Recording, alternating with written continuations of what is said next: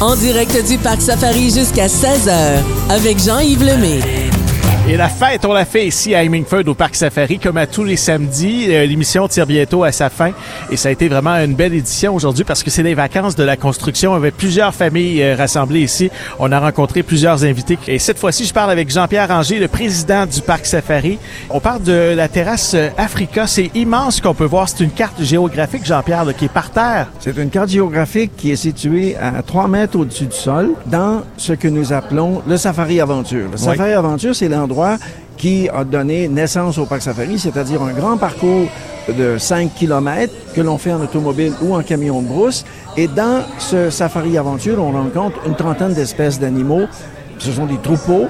Puis, pour donner un vrai sentiment qu'on est en Afrique, il y a maintenant plus de 10 ans, on a construit cette terrasse de 700 mètres carrés qui a la forme du continent africain et qui, sur laquelle on a peint chacun des 50 quelques pays de l'Afrique. Mhm. Par conséquent, quand on dit qu'il y a un petit coin d'Afrique au cœur du Québec, on peut littéralement marcher sur le continent africain puisque cette terrasse, on l'a placée dans l'axe exact nord-sud du continent africain et que quand on est sur cette immense terrasse, donc on parle de 700 mètres carrés, on peut partir d'Afrique du Sud, prendre son enfant par la main et lui demander donne-moi, lis les noms des pays que nous ah, traversons. C'est fun, ça. Alors, de l'Afrique du Sud, on passe au Swaziland, qui est un petit pays enclavé.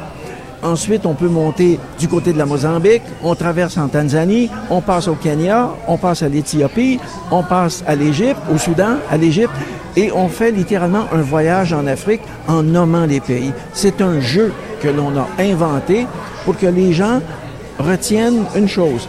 L'Afrique, c'est pas un pays, c'est un continent. C'est un continent où il y a une cinquantaine de pays et de ce, dans ce continent, on trouve des animaux que nous présentons dans Safari Aventure. Il y a donc une cohérence, une cohésion entre ce qu'on essaie de faire, sensibiliser les gens à la problématique environnementale, la disparition des espèces menacées par les habitats que les humains occupent de plus en plus, mais là, je vous laisse pas parler, par exemple. J'ai l'impression d'être en train de faire un monologue. Là. Écoute, tu es passionné par l'Afrique parce que tu l'as visité et justement, l'Afrique se retrouve au cœur de l'actualité. Même cette semaine, on n'a qu'à penser à ce qui se passe euh, au Niger. Au Niger, c'est ça.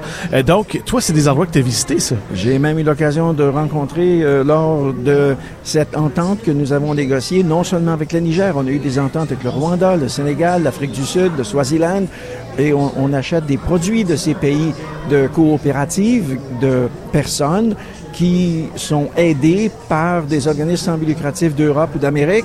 Et nous avons ici à la boutique un certain nombre d'objets qui proviennent de ces pays où nous avons eu le plaisir de faire des ententes. On a eu des représentants ici pendant un été du, du Rwanda, du Niger, on a eu des gens du Sénégal, et c'est quelque chose, c'est notre vocation par laquelle on veut donner à l'Afrique une personnalité euh, que l'on transpose pour une saison estivale au Parc Safari pour l'authenticité que nous recherchons dans l'expérience que nos invités peuvent vivre chez nous. On en a parlé tantôt, on a effleuré un petit peu le sujet parce que j'ai nommé une ambassadrice aujourd'hui. C'est une, euh, une auditrice qui est venue faire un tour, Mélanie. Euh, j'ai dit, toi, c'est la semaine des, vacances de la construction. Là. Il pleuvait tout à l'heure. J'ai dit, je te donne une mission, tu vas me trouver des activités à faire à l'intérieur parce que le Parc Safari, ça fonctionne quand même s'il pleut. T'es allé magasiner au souk? Aujourd'hui, oui, il pleut, mais... La, il bouillasse. oui, exactement. juste, écoutez, dans la mesure où il y a des gens qui nous écoutent et qui sont prêts à croire quelque chose, la météo que l'on entend pour la région métropolitaine, ce n'est pas la météo du lac Champlain. Ouais, c'est pas Ça, là, je m'évertue je m'évertue pas. J'essaie de faire comprendre aux gens que pour savoir quel temps il fait ici, il faut regarder la météo euh, WCAX radar. Mhm. Parce que Napierville est la zone frontière où le courant d'air du fleuve Saint-Laurent, qui coule à peu près à, 25 ou 30 km à l'heure, mhm.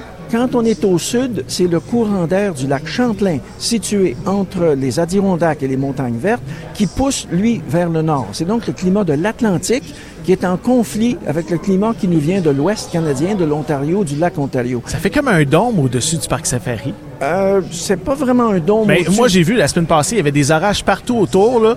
Euh, on voyait au loin, c'était noir, tout, partout, partout autour. Mais ici, il faisait beau au-dessus du parc Safari. Et si les gens aujourd'hui vont sur leur téléphone intelligent ou leur oui, redonne-nous euh, l'adresse, le- Ben, l'endroit, en fait, le nom de... On fait WCAX Radar. Oui. WCAX, c'est la station américaine et eux, leur satellite en temps réel, 24 heures par jour sur la planète entière, Oui. permet de montrer les nuages de ce qui s'est passé depuis 6 heures. Et vous voyez très bien que les nuages qui sont au-dessus de notre tête actuellement, ils sont principalement au sud et ça va jusqu'à Boston. Et la ligne frontière de démarcation, c'est Napierville. Oui. Donc aujourd'hui, je ne serais pas surpris qu'à Montréal ou en tout cas les Basses-Laurentides, il fasse assez beau. Oui. Alors qu'ici, on a le restant d'une tempête qui nous vient du sud et de l'ouest.